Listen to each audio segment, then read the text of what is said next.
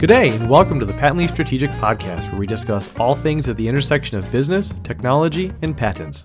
This podcast is a monthly discussion amongst experts in the field of patenting. It is for inventors, founders, and IP professionals alike, established or aspiring. And in this month's episode, we explore patent anatomy. It's been said that the public body of patent literature is one of the great libraries of the world. But what's actually in a patent? What can you learn from reading one? And where do you even find them in the first place? For answers to these critical questions and more, I sat down with Patently Strategic regulars David Cohen, Principal at Cohen Sciences, and Ashley Sloat, President and Director of Patent Strategy here at Aurora. In our discussion, we break down the key anatomy, cut through the terminology, and provide tips on how you can use this information for your competitive advantage. All right, uh, David and Ashley, thanks so much for joining me today. Um, really You're been welcome. looking forward to this episode. Patenting, patenting can be such an essential part of the early startup years. Uh, but it's it's admittedly a very complex domain. It has a lot of special vocabulary, and all of that can make it seem a little bit less accessible than it was it was designed to be. Um, and in in putting these questions together for the two of you, kind of had an epiphany, and it was that if I had had the answers to these questions much sooner in my in my own foray into this world, that a lot of things would have made a, a lot more sense uh, much earlier on. And I was a bit hesitant. We were a bit hesitant calling this one uh, patent anatomy because you know I, I, don't know about the two of you, but the the only thing I wanted out of my anatomy and physiology class was me.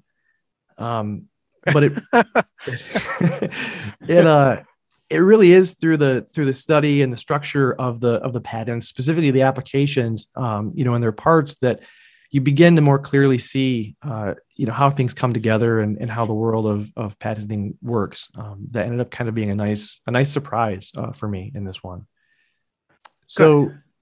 before we start diving into the, the actual application anatomy, I think it makes sense to start a little bit zoomed out uh, with the application itself. Uh, just so everyone's starting from the same place, what is a, a patent application? Okay, well, the ultimate goal of a patent application is to is to have a patent issued, and so the patent application is is basically you know a letter to the patent office that describes the invention and at the end uh, recites some claims that the um, the inventor believes that he's entitled to. So that that's the short answer. It, it, it it's a letter to the patent office, and the applicant, the the inventor, is, wants to get a, a, a patent, and he uh, he or she or they um, recite claims they believe they're entitled to, and then what ensues, you know, over a protracted period of time is a conversation between the patent office and examiner in the patent office and and the applicant and that that process is called prosecution. So so that's that's the short answer. So i'll, I'll just i'll just go on a bit. I mean a, a patent application you want to get a patent. Well what's a patent? A patent a patent is basically a deal between the applicant and the United States government, in in in which, if the patent is issued, um, then the the applicant gets a monopoly for a limited period of time on on that invention, and the other half of the the bargain is is of course the applicant needs to, to disclose and describe his invention and basically, um, you know, make it available to the public. The purpose of this is to, um, you know, advance the welfare of the country, right? You want the country to have access as a, you know, a matter of policy. You you want the um, you want the country to have to be able to use the technology that's being in, invented, and, and, that's in the interest of, of, of the country. So, um, so that's that's the deal. The government and this is in the Constitution. It's one of the, you know, explicitly there. This is, I believe, from Thomas Jefferson. So the country says, okay, we'll give you a limited monopoly, you know, if and when you um, tell us all about it. And and and so there is, you know, there is there there can be a bit of hesitancy there, right? You, you've invented something clever, you think it's great, and you know you're you're being asked to disclose it. So that that's all part of the grand bargain. If memory if memory serves too, um, that's actually the only time uh, the word right appears in the Constitution, uh, and it's and it's capitalized. So uh, it was a it was it was seen as a, I didn't as rich given how how far the pen system has fallen. yeah, it, it it actually it pre it, so it predates the Bill of Rights. It's the only time the word right was used in the Constitution, and it's capitalized. So uh, clearly, um, you know, clearly the, the the founders saw this as something very significant. Right. Well, I mean, patents have a have a, a history that precedes the United States. I mean, the, the, hmm. You know, there's there's mm-hmm. you know systems in in Europe which are very similar. Of course, they didn't have a uh, you know they didn't have a Congress; they had a king, but the basic idea was was was the same. You know, awarding a monopoly in order to encourage you know invention and technology coming coming forward. The idea being, if without that protection, then someone else could come along and copy you and take away your market and and the inventor, you know, would be left in the cold. So, yeah, I didn't know about it being capitalized. I mean, that, I mean, it's sort of like, you know, in Word, right? You know, you can bold it, you can underline it, you can give it give it a color, you can make it italic, you, you know. So anyway, I, I, won't forget. Thank you, Josh. That was I'll, I'll, I'll use that again. I, I didn't I didn't know that particular yeah, Yeah. yeah, welcome. And I think the other, you know, interesting part to note too in this patent application process or kind of what is a patent application in, you know, especially in the startup world where it's more important, it gives companies the right to stay patent pending. Um, now, of course, you don't want to go ahead and share those contents until they are published unless you know you have some kind of kind of defined relationship or something with the other the other group, but it allows you to kind of have that patent pending status, which can kind of be a badge of honor for for companies and startups. And so I think that's really interesting. But again, you know, there is there is, you know, there's a timeline to all of this, right? There's you know upwards of 18 months of uh, secrecy where it's not published and then after that then it becomes published and then it's published again when it issues and it will have the final claims at that time, the ones that have been granted as a result of prosecution that David was outlining. So I think that's also kind of important to know that there is kind of that secrecy period that also kind of gives you a, an advantage, and that's 18 months um, from your earliest date. So, right.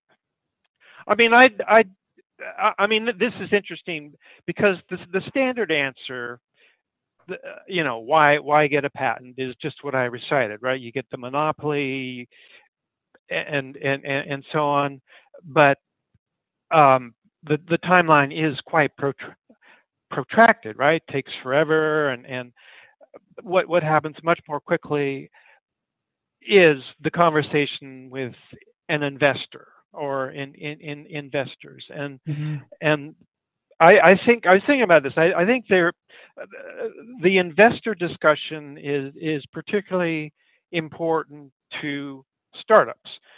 You know, the the application.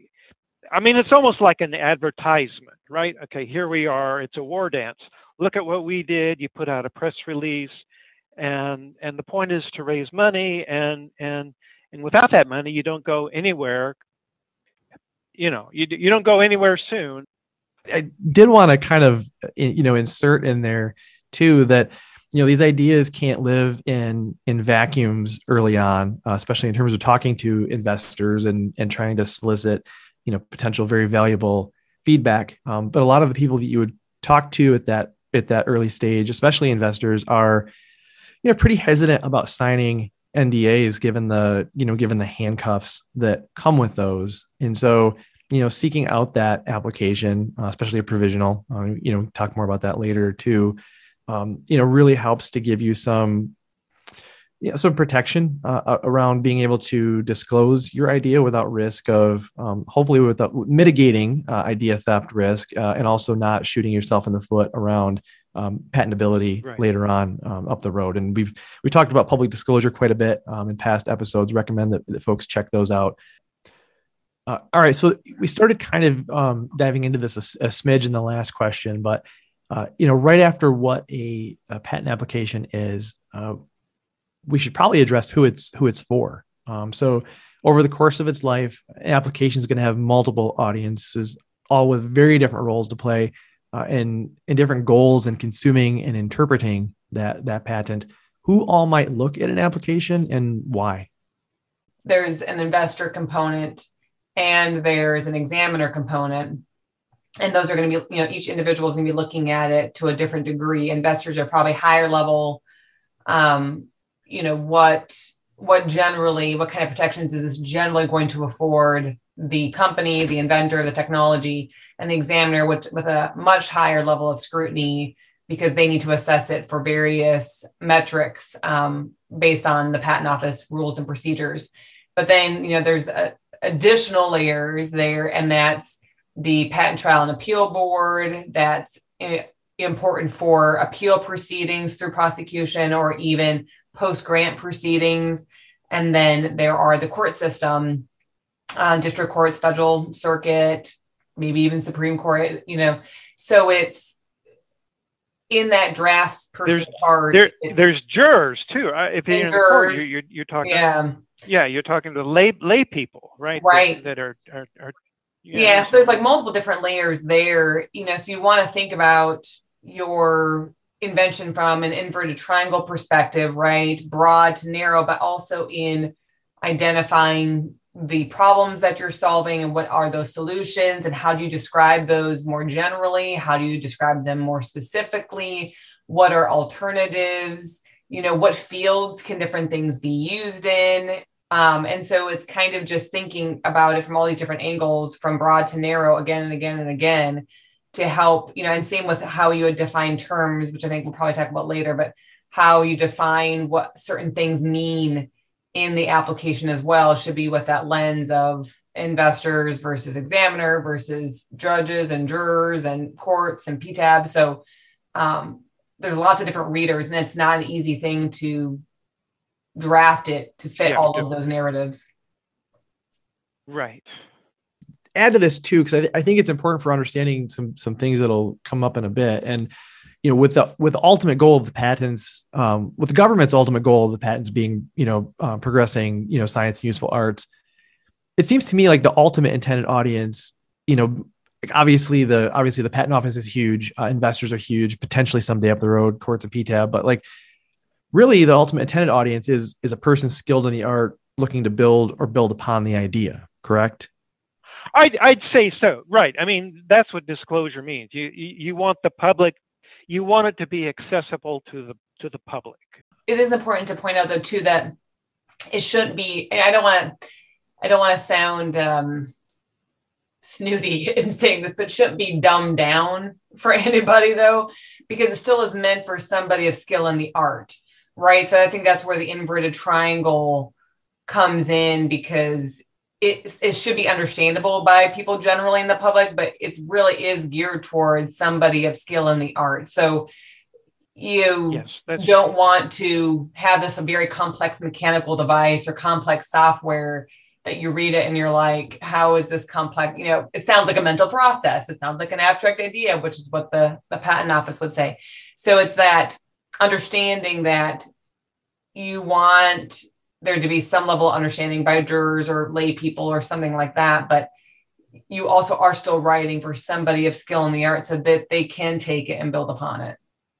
It blows me away a little bit though that it is written for someone skilled in the art, but it passes through so many hands along the way who potentially are not, who who have a pretty out, outsized impact on, you know, like the ultimate validity of of that thing. It's kind of it's kind of crazy, right? That the ultimate audience isn't necessarily the the gatekeeper uh, of of the thing's long term validity. Yeah, I mean it's sort of impossible to do perfectly because you you don't know which way it's going to go. I mean, as a patent writer, you you you just you you you do your best and and and, and you you hope for the best and and there's lots of things that are unforeseeable. Yeah, you know another thing I, I that that that occurred. I mean, I think about this. Um, you know, in, in, a way, the patent literature is, is, one of the great libraries of, of the world, right? If if if you and it, and it's free. I mean, it, it's really kind of amazing. I mean, I mean, there's this huge literature, and you know, once you know how to search and or you have someone searching for you, you know, you you, you can learn everything, right? I mean, and it's free. It's like it's it's like you know the Library of Alexandria, right? I mean, it's kind of I, I think it's underappreciated. You, you, you know the the amount of knowledge that that is is is stored in in you know the collective patent literature. I mean, I include world. I mean, uh, we're sort of focusing on the United States, but you know, every country has its um, its patents. I, I, just wanted to sort of toss that in as as, as a reflective comment and, and appreciation. You know, you don't really hear.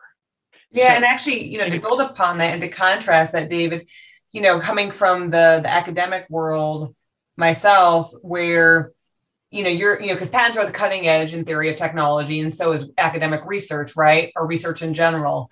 But you know in the academic setting you submit i mean it's it's different right? Because in the academic setting you're submitting your latest and greatest research whatever to an academic journal. They're reviewing it kind of like an examiner and then um, but then they you know charge you a ton of money kind of not unlike the patent office i guess to to publish it. But then it becomes it goes behind this paywall that you can't get access to. Very few journals are freely accessible right? Most of them put their content yeah, absolutely. the content that i gave them behind a paywall which were the point i can't even access it right? Whereas the patent system right. you're still paying money somebody's still reviewing it. But like you said it's you know out there and available and just to, to second um, Ashley's comment, you, you know, all these academic journals, uh, I mean, they cost millions of dollars, right? And, uh, and, and, you know, you can get access to them, you know, if you're in the university, but for the general public, you know, this, all that is, is very difficult to get. So anyway. No, it's a, it's a great point. It's a great, it's a great point. Um, love the especially about the um, you know being one of the great great libraries of the world and i think that also serves as a, a wonderful segue to our next question uh, which is you know for someone who's never looked at an application at a very high level what kinds of things can can i learn from a patent application well one, one thing that i was going to say which is relatively trivial but if if you look at if you look at that application I mean, there's the standard fields, and and you'll you'll you'll see some of them on the front page. There's there's the, the inventors. It it it's their institution or their company. Uh, it's the title. It's the abstract. It's a picture. But if if you I mean, what, frankly, one of the places to start is with the background. You know, because because because the background is intended to orient you as to you know this invention fits within this this background. Now you have to keep in mind that this is the inventor's view of the background, so you know, you know it, it, it's not necessarily objective. It, it, it's how they want you to see it. But if you're looking for an easy entree, often it helps just just to read the background because you know you're not going to get challenged. It's going to sort of set you up and you know, and, and then you sort of know where where where it's headed. But the th- I mean, the things we we've mentioned all these these various fields before. There's there's the title, there's the abstract, there's there's the the the, the, pictures. I mean, if you think about it, a, a, patent application is really just two things: it's words and pictures, right? Or, or words and, and and and data, and and, and they they should come together and fit, and each, you know, be consistent with each other. The um, the entire point I mean, leaving aside investors and everything else, the entire point is to support the claims, and and and, and the claims are, are, are found at the end, and that's you know if you're really getting you know down down into the weeds, you need to look at the claims. They're at the end, and you sort of need to get you know you, you need to surrender to the, the the strange language of claims and and that's you know that's the name of the game is, is what is being claimed. That that's the the territory that you know if if the if the application is granted and and and, and the claims issue then then that's what the inventor has a monopoly on. So is that sufficient josh or, or should we drill down on anything more? I mean, I, th- I think that I think that hits on a lot of it. Um, yeah, I can I can the, the issue date is in there, right? Which um, you know, that can that oh can help, yeah, you know, yeah. that can help give a, a clue Yeah. as to you know how long how long the patent could be enforced. Correct? I mean, there's the there's the filing date and then there's the issue date. So a Oh, sorry, patent sorry. term is calculated from the earliest non-provisional filing date. So your provisional year is free. And so that's 20 years from that earliest non-provisional filing date. And then the issue date is when the patent actually becomes enforceable. Right now, that doesn't mean Right. that it, there's some different things where it could it might be enforceable earlier on. Like if it published with the same claims that it issued with, you know, in theory, some damages could be go back to that publication timeframe.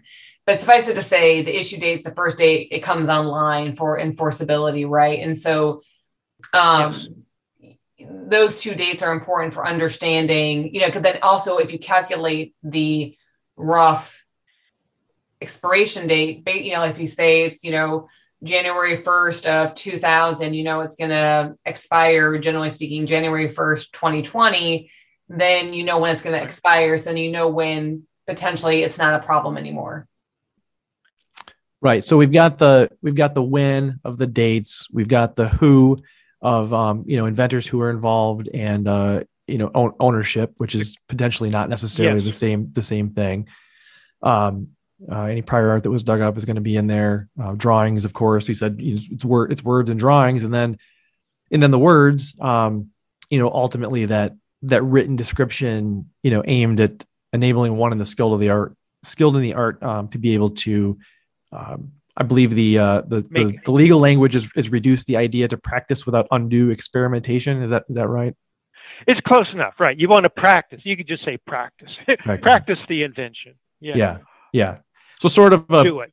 sort of a the it's like the it's like the idea recipe, right? Yes. Yeah. Yeah. There's more Disclosure ambiguity is in a the recipe, where the recipe says it could be a teaspoon, it could be a cup, but it might preferably be a tablespoon. yeah. A pinch, you know, uh, a pinch of salt, you know. yeah. The uh the competitive advantage of ambiguity. Yes. Right. All right. So let's let's flip that last one around then. Um, what kinds of important patent related details might I not, find in an application?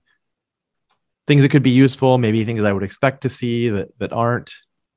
Yes, it, it, it's true. The patent application or the in the published patent itself doesn't tell you everything. And and in, in for example, if you want to know, I mean, if you really want to know, you know, um, who's involved and who said what and and and and you know the the whole nine yards, then you simply need to go to another database. And there's something you know that every patent practitioner uses at least once a day, and that's that's that's another patent office um, database. It's called PAIR. It, that's an acronym: P A I R.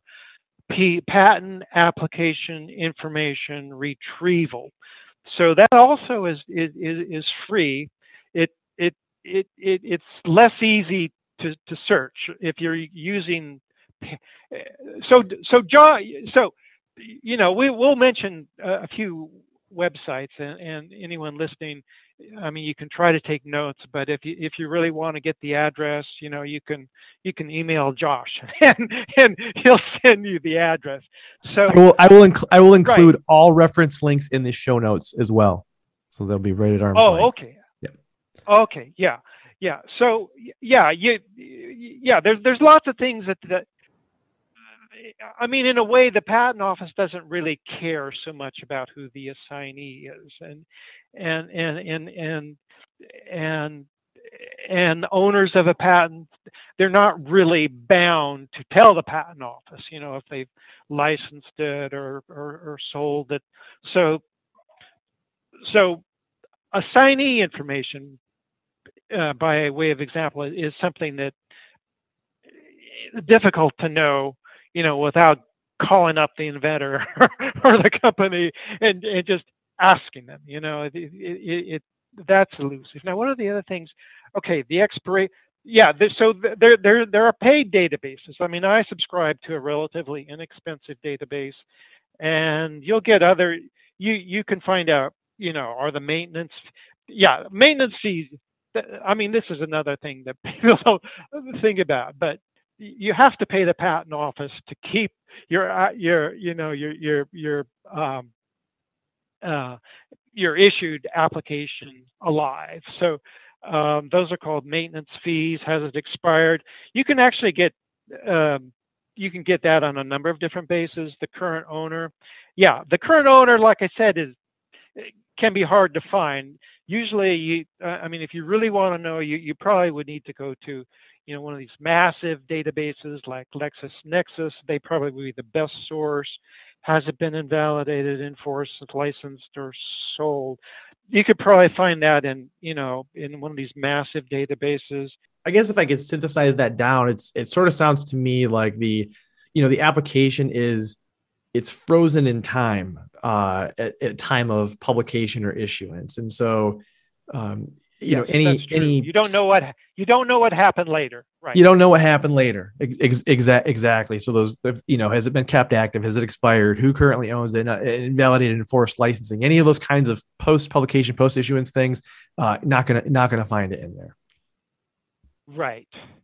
Yeah applications and, and, and publications they're they're they're frozen in in time they're they're true at that moment they could change the very next day, you know, especially like, you know, assigning who owns it is, is the thing, which is probably the most elusive.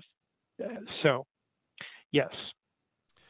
And I guess we, I guess we just recently used these words, but uh, one point of confusion that we often see, especially among inventors uh, newer, newer to the process, is the difference between a published application and an issued patent. Could either of you speak to this distinction? Well, like Ashley said, um, the the published. Uh, okay, you can look at the. it's it's true. This is a point of confusion, and you sort of need to look, you know, at the up, upper right hand corner of the of the front page, and it'll either say patent number or it'll say patent application number, something like that. It'll it'll tell you, and and then actually the, the quickest visual cue as to whether it's a published application or an issued patent is, is to look at the number. And and the, uh, the the published applications always start with a year. So if the number starts with you know 2017 slash you know digit digit digit, then that that that that's an application. So um, the only difference between a published go ahead. Sammy, I think the the additional, you know, difference is just, you know, one's fluid and one's static to some degree, right? You can't in a patent application, you can't change the figures beyond the scope of the original application and the specification, but you can change the claims. In the issued right. patent, the claims are static, right? They're they're done. They've gone through the prosecution, yeah. gone through examination. So um, you know, one is still in that bartering conversation process, the publication is, and then the issued is kind of post that process. So, you know, prosecution obviously plays a big a big part in this, right? So with the published application, you've got the the document that the you know the applicant filed. Um, that that kind of in, includes what the applicant wants, but the, the issued patent is the thing that has really like gone through the the machinery um, of prosecution and it's kind of been like whittled down to what the examiner has has allowed. Is that correct? Yes. Yeah. The the, the all the figures, all all the text uh, of the published application and and and the, and the patent issued patent are the same. I mean, except for typos and and you know small mistakes that are picked up. It, it's all the same except for the claims and and the difference is you know what you're looking there at is you know the aftermath of the argument be, be between the examiner and, and the applicant. And and you know there can be a degree of compromise but basically the examiner wins. And what what matters at the end of the day you know in the formal sense is um, is the claims as they issue and the in the issue in the in the granted in the granted uh, patent. Yeah, I mean the purpose. Uh, I mean part part of the reason you know that the that the application is, is published at all. I mean before it issues. I mean it, in a way this this harmonized the U.S. with with the rest of the world, but also basically serves the the function, you know, the constitutional purpose, which is to disclose. So um, I mean that that's just sort of a, a, policy statement. You can, it is possible to to not have your app to to um, ask the patent office to not publish the application. And if you do that, then um, you're, you're, restricted to U.S. because the rest of the world um, demands um, you know, pu- publication demands disclosure right off the bat. So you can avoid that in the U.S., but um, what what you lose are are your world worldwide application rights. I think that's I think that's worth underscoring too. We we really like to flash you know danger signs wherever they wherever they exist, uh, especially things that might not seem in, intuitive. And I think this is one of those places where you know just because you submit a patent application doesn't mean that you're going to get an issued uh, patent. Um, but without a non-publication right. request, even if that patent doesn't issue, um, your disclosure is going to become a published application, even though it is not a, a granted patent. So even though you don't get the protection, uh, the disclosure still happens uh, without that without that request. So that's definitely like a sharp corner to be aware of. Right. All right. So there are different types of patent applications for different scenarios. Could you briefly describe the types of applications and, and when each would apply? Well, in in the U.S., there there's three basic types of applications. There's a utility application, there are design patent applications, and there are plant patent applications. So, um, the ut- okay. So the different let, let, let's let's um, compare and contrast. So utility versus design. A utility patent, I mean this this when when people talk casually about patents, they are almost always talking about utility patents and and the word utility uh, suggests that these are useful inventions and and that might sound trivial but it it is one of the re- requirements and in, in compared to design patents um, design patents are for uh, decorative purposes without um, claiming any particular um, use. For example, tire treads. I mean, if if you take a class in patents and and, and they talk about uh, design patents, um, tire treads are a good example, right? I mean, tire treads that you know they they all look a little different. There's this zag and that zag. These are important for certain companies because they want, you know, their product to be recognized by its design. and um, plant patents. Well, plant, uh, I mean, this is a very specialized area, but it's very important for seed companies and you know c- commercial, um, you know, roses and and peaches and stuff like that. But um, like I said, you know, utility patents are are the the main event for most people, and there actually is another wrinkle. There's something like a, a, a baby utility. Uh, uh, the provisional often looks very much like a, a, regular application, but it's it's not prosecuted and it just stays in the patent office as a as a placeholder. It it it's a um, it, it you know it it it it records the fact that you have your invention in hand at the time of the filing of the provisional. The provisional was something that was put in place some years ago in order to harmonize the U.S. with every other country in the world because there were various differences regarding disclosure. So it's very um, it's very common now. Uh, in, in, fact, there's practically no reason not to file a provisional. A provisional um, the cost the cost of filing is is basically zero or 130 dollars or something and and um, and it and it needs to be replaced. That that's that that's the um, the verb that's used. It needs to be replaced by a regular application within within a year. So um, the purpose of a provisional is you know to avoid some of the you know some of the hassle and some of the cost of um, filing a regular application and kicking the cost down the road and it gives you a, a chance to think about whether or not you really want to um, pursue it or not or if you want to add something it's it's possible to add. You wouldn't get credit for the um, you know the priority date of the provisional but um, I, I, can tell you that that every regular application I've filed has been, you know, it starts with a, a provisional. It's temporary, one year place order.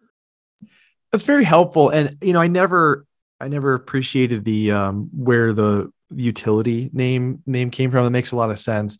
The other thing that always threw me too yeah. was that the, the, the, the primary application is prefaced with a negative. So, you know, you start with provisional, but the the you know the main event is the non-provisional. And so where you want to go yeah. is led with a negative. And so that that always kind of tripped me tripped me up a little bit um and and, and understand i didn't i didn't like yeah i mean people started calling it non-provisional. I'm not sure who started. I just say regular because i i i don't i also don't like the non-provisional. I mean it it's i always just call it regular application. Yeah yeah. Yeah it, it's confusing it it really is. So, I mean, like you said, you know, design and and plant pet plant patents are definitely their own beast, and so you know we'll kind of save them probably for another another episode. And and the for the rest of our conversation, we're going to focus largely on you know provisional and uh, utility uh, patents. So, without going in into deep specific on this uh, deep specifics on the sections, which we'll we'll cover shortly. Um, how much do provisional and non-provisional applications differ in in form. When we when we talk about the sections you know of an application coming up do they both apply uh, pretty equally? Well um, the, the, the thing about provisionals is is that there is there there there's no um, they don't enforce the format. Basically uh, um, a provisional doesn't necessarily look like um, a, a, a, regular application. But and and early, when when provisionals first started, um, you know, when they were first um, came on the scene, I think in 1996, um, they were sort of abused. You know, that people would would take a picture of the whiteboard where they, you know, scribbled out their invention and file that, right? And and um, you know that that didn't work out so well because one of the you can't really claim priority to a provisional unless you know what you're talking about is in the provisional. So um, you know, the, the quick and dirty provisional had its day, and um, I think scarcely exists anymore just because, you know, it wasn't working out very well. So, in general, I mean, the trend in law firms, and and and I adhere to this too, is, is that you try to make the provisional look as much like the regular application as as possible you might as well make your provisional look as much like the regular application as possible because you know you're you're, you're covering more ground and it, it it forces you to think more deeply and and and in in general you know if if, the provisional it, it, looks a lot like the regular it, it it means that you know you've put your thought into it and um you know, it, it it's it's more defensible and um, you know, if you want to show it to an investor, for example, it looks more real. So um, the answer is what you know what the how the difference in how they they they look it it's it's just hard to say. There's no there's no rule for the the format of a, a provisional. You can send in whatever you want and and um, chickens may come home to roost but um, anyway, my my practice, and I'm sure Ashley's practice, and most people's practice, is to make the provisional look, you know, look look like a regular application for the reasons I mentioned. So, um, yeah, that makes that makes a lot of sense. You know, we talk a lot about kind of. Um, you know, cocktail napkin fidelity, uh, you know, being required for for provisional, but you definitely um, you don't want to take that too far, like you said, and just send in a picture of the. Of the yeah, you don't want to take it. Yeah, don't don't don't, don't take the napkin thing literally. Literally, that's just a myth. You know. I, yeah. Right. Yeah. Yeah. yeah. Yeah, don't do that. Yeah. good. Good. Like you said, and a good good forcing function. So now onto the onto the actual anatomical breakdown uh, part we've all been waiting for yeah. here. Um, you know, as I understand it, the four main parts of a, of a patent application are, are one, the front or cover pages, two, uh, the drawings, three, the specification, and four, the the claims. Can you walk me through the purpose of each, uh, what we might find in each, and you know, highlight any other any other important subsections? Big question. I sort of divide it up between words and pictures, right? I mean, um, you want you want the words and the pictures to fit together. They need to be consistent. And and and um, having said that, I mean one of the purposes of um, figures, you know, or or data. Uh, I'm I'm talking about figures mainly. I mean you can always have data also, but but you know you know they they, they say a picture's worth a thousand words, and and so it, it depends on the subject matter, right? But for many many types of, of, of applications, the, the, figures can basically function as a storyboard. You should be able to, you know, march. If you were going to explain your your invention to someone else, you should be able to just march through the figures. And and often, you know, figure one or one of the early figures is sort of a big picture. So figures vary in, in, in terms of their level of detail. There's the, you know, you've you've all seen the picture. You know, here's our device. Here's the cloud. Here's the here's the server, here's you know you know sort of big big picture cartoon of, of, of, the whole thing. And and and then you know it you, you slice it up into smaller pieces and and here you know here's a close up of this and here it is from the top and here it is from the bottom and and and and and, and so on. So um so the big the, the big pieces like like we've mentioned there's there's there there's the the the, the text and uh, the various sections are the abstract and the claims and the rest of the written description. And and and so um, I mean it's helpful to think of, of how a, a patent application get gets written. And most people and the way I write is that basically you start with the claims right? Blank piece of paper. And you don't I mean, you can you can start with the title, but um, you, you know, you start with the claims be, because that it's like in an academic paper. You know, things can change, but in general, if you're writing an academic paper, you you sort of know your conclusion, right? And and and and you write the paper um, with the intention of supporting the conclusion. So, in a patent application, where you want to end up with are claims, and and so that's where you start. You start you start at the end, and and then from the claims, um, a couple other things follow. Uh, the abstract should um, should reflect the claims. You know, it it often the abstract is just a, a narrative version of of the first independent claim. Uh, the summary, which which comes along, you know, af- after the abstract. Well, depending on it comes at the end of the application, but it's also on the on the front page. But but the summary in general is a narrative version of of the claims.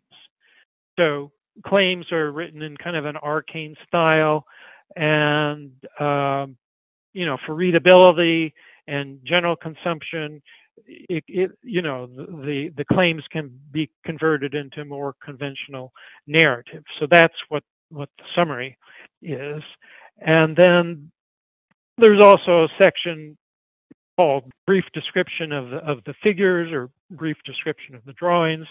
And and those are basically like figure legends you know figure one shows this and this and this. Usually the the the paragraphs in the brief description of, of the the drawings are just one sentence. And and and so if you know if you're if you're reading the patent application it's useful okay here's a figure you want to be also looking at the brief description. And and and you know that's how to understand it. And um and then in general the the the body of the uh, it, it's called the detailed description. Usually this makes up up the bulk of the application. And and that's you know a, a narrative I mean, there's no particular order, but in general and for readability, they the the written description follows the order of the figures. So figure figure one A B C show this and this and this and you describe it and and you know there's part numbers and you just sort of march through the application you know uh, explaining the figures and how it all fits together re, you know, connecting one figure to the next. And um, oh, there's the back. I mentioned this before, right? It, I, the, the some you know some people really don't take the background seriously. Um, but you know, if, if if if the patent application is written to be informative and respectful of the reader, the the background is not a bad place to start. You know, it it it tells you, it gives you the context, and and into that the um, you know the invention should fit. Okay, this there's another word. It's called specification. Specification actually is the application in its entirety, all the words, all the pictures. That's the specification. Yeah, does, does that sort of uh, cover the ba- basics? It's sort of. I, th- I yeah. think so. Yeah, and you know, we're kind of we're kind of logically separating specification from claims a little bit in our discussion, um, mainly because there are a handful of there are a handful of fields that you talked about, like the title and field of invention, and and you know background and summary, and the description of drawings, the abstract stuff like that.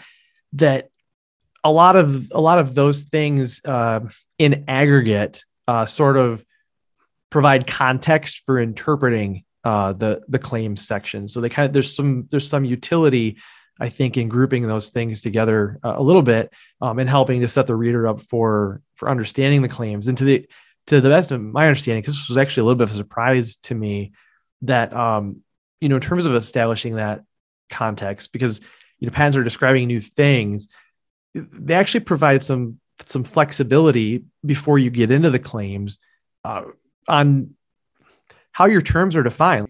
Yeah, I mean, I mean that is a that that's part of the story. Uh, I mean, if you want to use a, a, word in a particular way, then you can.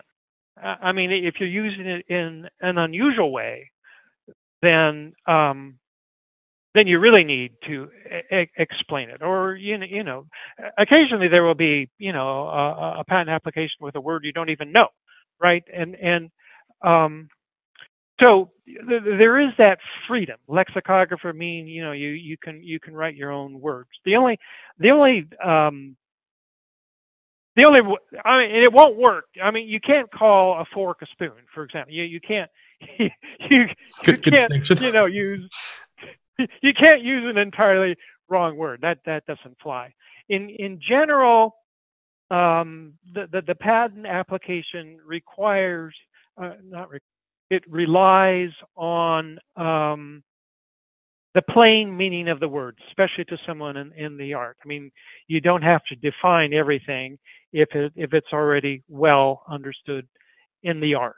And um, so you don't need to define every technical word. And in fact, there are some people who, who sort of purposefully don't define, you know, a word they think is well known because the concern is, well, one, you're, you're, you're, you're taking up extra space. And the other is, you know, maybe there's an exception. So if you define it and then you want to use it in a different way, then you're sort of stuck with what, what you have. But yeah, yeah, uh, uh, the the application is, you know, it's it, it it's a look into the mind of the inventor or the or the or the patent writer, and and and sometimes, you know, a new word or or, or a word used in a slightly different way, or, or you know, a, a word used, you know, in a way that you know may helps the invention to make sense. Then then yeah, you're you're your own lexicographer. Yeah, I mean that's kind of nice, right? I mean it's a, it's a good thing. If you're trying to define things that are novel, non-obvious, uh, effectively new, um, sometimes that comes with some new vocabulary. Right. Or you can take an existing word and use it to your own particular uh, ends, right? I mean, um, a lot, a lot of words, you know, they have different meanings, and um, you, you know, I mean, you could have a little device that, for whatever reason, has a has a part that looks like a chimney, right? Well, it's actually not a chimney. There's there's no there's there's no smoke coming out of it or anything, but it looks like a chimney. So then you can call it a chimney, right? I mean, and and, and so yeah, yeah. There's a lot of flexibility, but you just have to make sure you're being clear about what you're talking about. Sure, sure. So let's let's talk a little bit more about claims. I think it's worth going a little bit deeper on um, on a handful of things, just because it, you know it's it really is the it's the heart of the it's it, it comes at the end, right? But it really you know you talk about writing it first. It's really the it's the heart of the application. Um, I, I heard you uh, once use a, a great metaphor about those with the with the old west. I, would you would you mind sharing that? Especially as we kind of as we as we break down some of this vocabulary, like why are some of these words used? Um, you know, I think sometimes that sometimes that history, some of the sometimes those those metaphors can be can be helpful.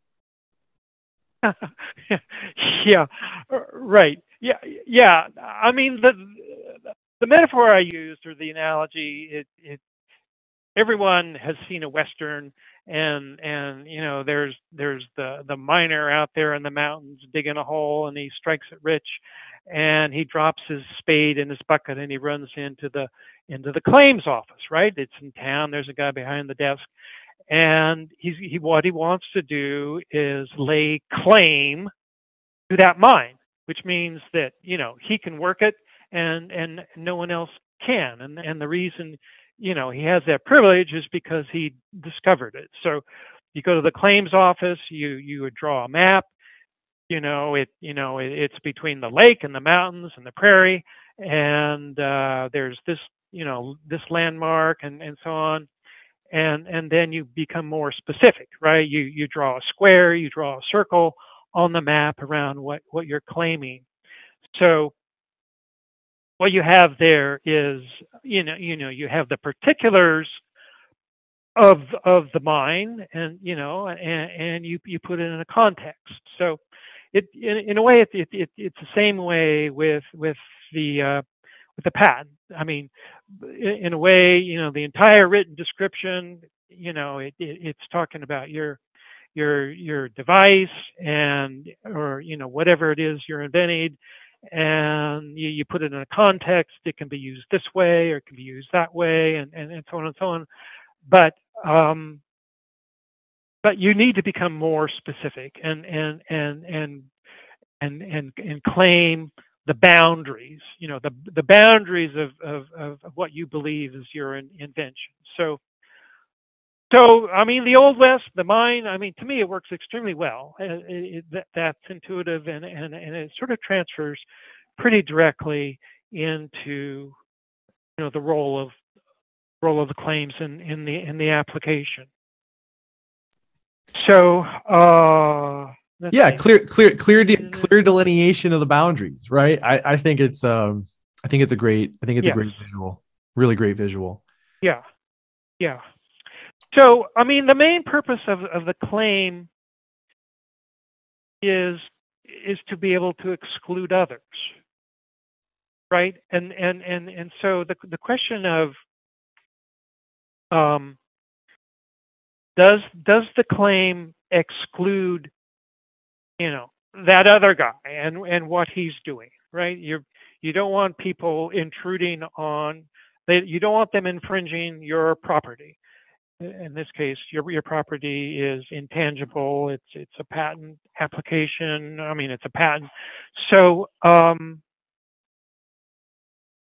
what it comes down to is, let's say, you know, the inventor, the applicant, the company says, "Hey, you know that that that product, you know, that that that that looks a lot a lot like ours, and and we think you're infringing." Well, so the the question the question comes down to the independent claim.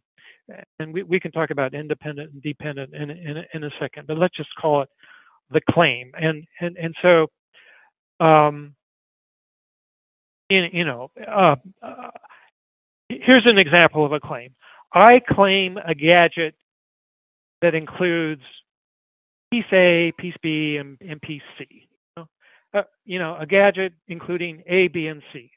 And and and so if you look at the the the, the product that um, you know you think is infringing, you look at it and you ask the question: Does that does that device have everything that I've just claimed? Does it have A? Does it have B? Does it have a C? Does it fit together the same way? If if the um, you know if the if the if the other product has all of those elements then it looks like it's infringing. Uh, it, it, it's, that simple. It doesn't matter. You know, in, in this instance, it, it doesn't matter if the device also has D, right? My, you know, the inventor says, my, you know, uh, you know, it, it's true it has A, B, and C, but it also has D.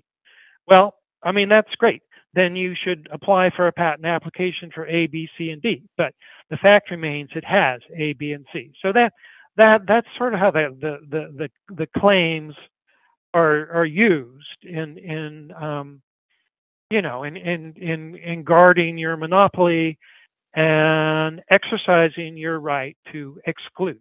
Going back to the, one of the things I first mentioned, you don't really have the right. Patent application really doesn't.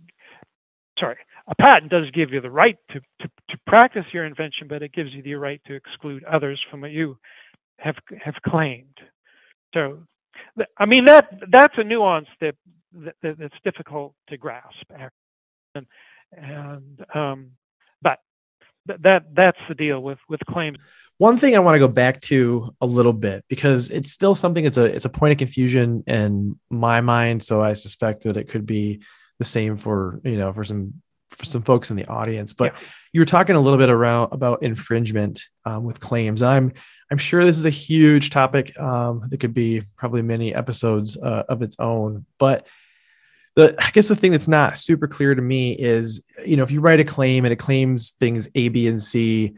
Uh, what you know what does constitute infringement does somebody have to infringe upon a b and c or can they just infringe on some portion of those um, at what point can I say someone is in fact infringing upon my claims? If someone is infringing on your claims, that means that you believe that that they are they are practicing A, B, and C. They're they're they're doing the entirety of of the independent claim. Everything. That that that's that's the deal. Interesting. So if if someone were just to take a look at my patent and piecemeal out just A and B um, on the path to doing some to doing something else, I wouldn't have very strong grounds for an infringement suit at that point. If they're only doing A and B, they're not doing C, then they're not infringing. That that that's the that that that's true. That that's that's the answer. Interesting. Okay. I didn't know that. Yeah. This is why there's so much writing on on the claims, particularly. Uh, we need to. I need to explain the difference. I keep saying independent claim, and that that's in contrast to dependent claims. But you know, 90% of the intellectual exercise is writing the claims, and it's because you're trying to foresee, um, you know, these these eventualities, right? You uh, you, you, you, you're, you're trying to write the claim so as to capture as many possible infringers as you can. So, um, just wanted to make the point. I mean, the, the, the writing the claims is the main intellectual effort of writing a, a patent application, and and inventors um, you know, once inventors sort of catch on, they they begin to think in terms of claims also. So, um, you know, just as a as a central intellectual organizing practical principle, most of the focus is on on the claims. So let me explain something else because I, I, I mentioned this briefly. There's independent claims and there's dependent claims. So an independent claim almost always starts with the with a, an in, indefinite article, a, you know, or an, you know, a gadget, a gadget having. So it's not really re- referring to some specific, um, you know, individual gadget. It's talking about a general gadget. So you you got your gadget, you know, with with A, B, and C. That's what you're claiming as your independent claim. But that's not really the end because it, it, it, it's true. I mean, your gadget might also include D, right? But you don't regard D as being really that essential to the invention. So you could have a dependent claim where you would say, you know, the the gadget. So notice I've switched from the independent claim was was A, uh, dependent claim, claim two the gadget of claim one, further including D. So what's required in your invention and, and, and what you would be looking for as an infringer would be all the elements of the independent claim. The dependent claims sort of recite options. They're not necessarily um, uh, part of your invention. At least they're not part of the independent claim. Um, and an infringing product wouldn't, you know, as long as it had A, B, and C, it would be infringing. Trying to summarize, the independent claim is the very bare bones of your invention and it distinguishes from the prior art. It's new, it's different, and here's the basic elements. It can also include, you know, these optional elements, and those and those, you know, come on as as dependent claims. So typically, I mean, a conventional patent application, you might have, you know, one independent claim and 20 dependent claims. The dependent claims all follow from the uh, independent claim. This is a lot.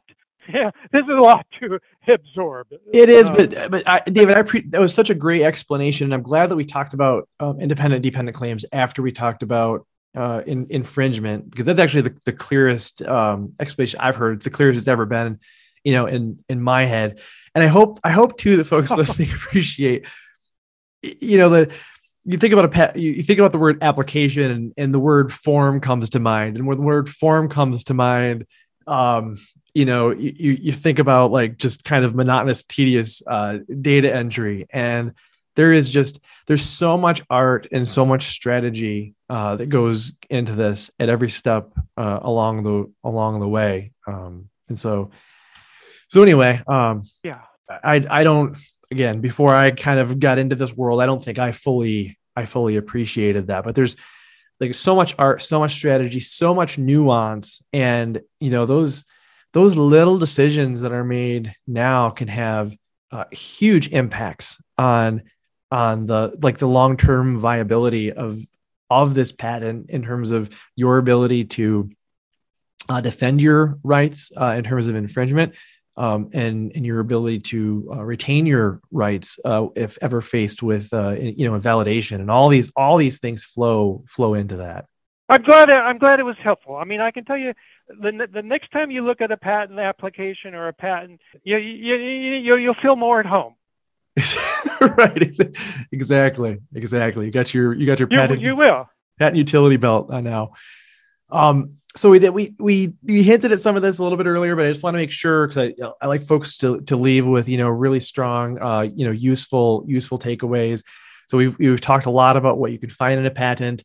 Um, so where where all because it's this public public resource, right? So where all can I find patents and get get access to this wealth of information? Think that Google Patents is is is is the best place to start. It's free. It, it um, uh, there there's there's two levels to the site. Um, one is just I, I, I forget just you know just like the, the conventional um, Google search bar. You, you, put in whatever keywords you, you, you want there. There's an advanced um, form of, of it. You, you it'll it'll be there on the page. You know another link. Go to the go to the advanced and um, it has different fields. In a way, this is this is where you know knowing the anatomy um, of the the patent becomes helpful because the, the patent is is is built up section by section and, and if you're looking at a search site they're called fields so for example there's a field for the abstract. And so you can you know search for search for your keyword in in abstracts. Or you could be looking for a company right? What what you know what is the acme you know acme plumbing company? What what have they invented recently? So then you can search for the assignee. Or maybe you know you know an inventor. So then you can search on the inventor name. That that's how you how you you find stuff so i mean there is a cost to searching, right? Because Google, you, you know, as as good as it is, it it it's it's it, it is limited compared to these larger subscription databases, which which you know give you more fields and more detail and and on and on. So, I mean, the patents are free, and you get the PDF, and and but you know, a- actually finding them takes a little bit of work. But um, yeah, it's paid databases and it's Google, and there may be one or, or two other um, search sites.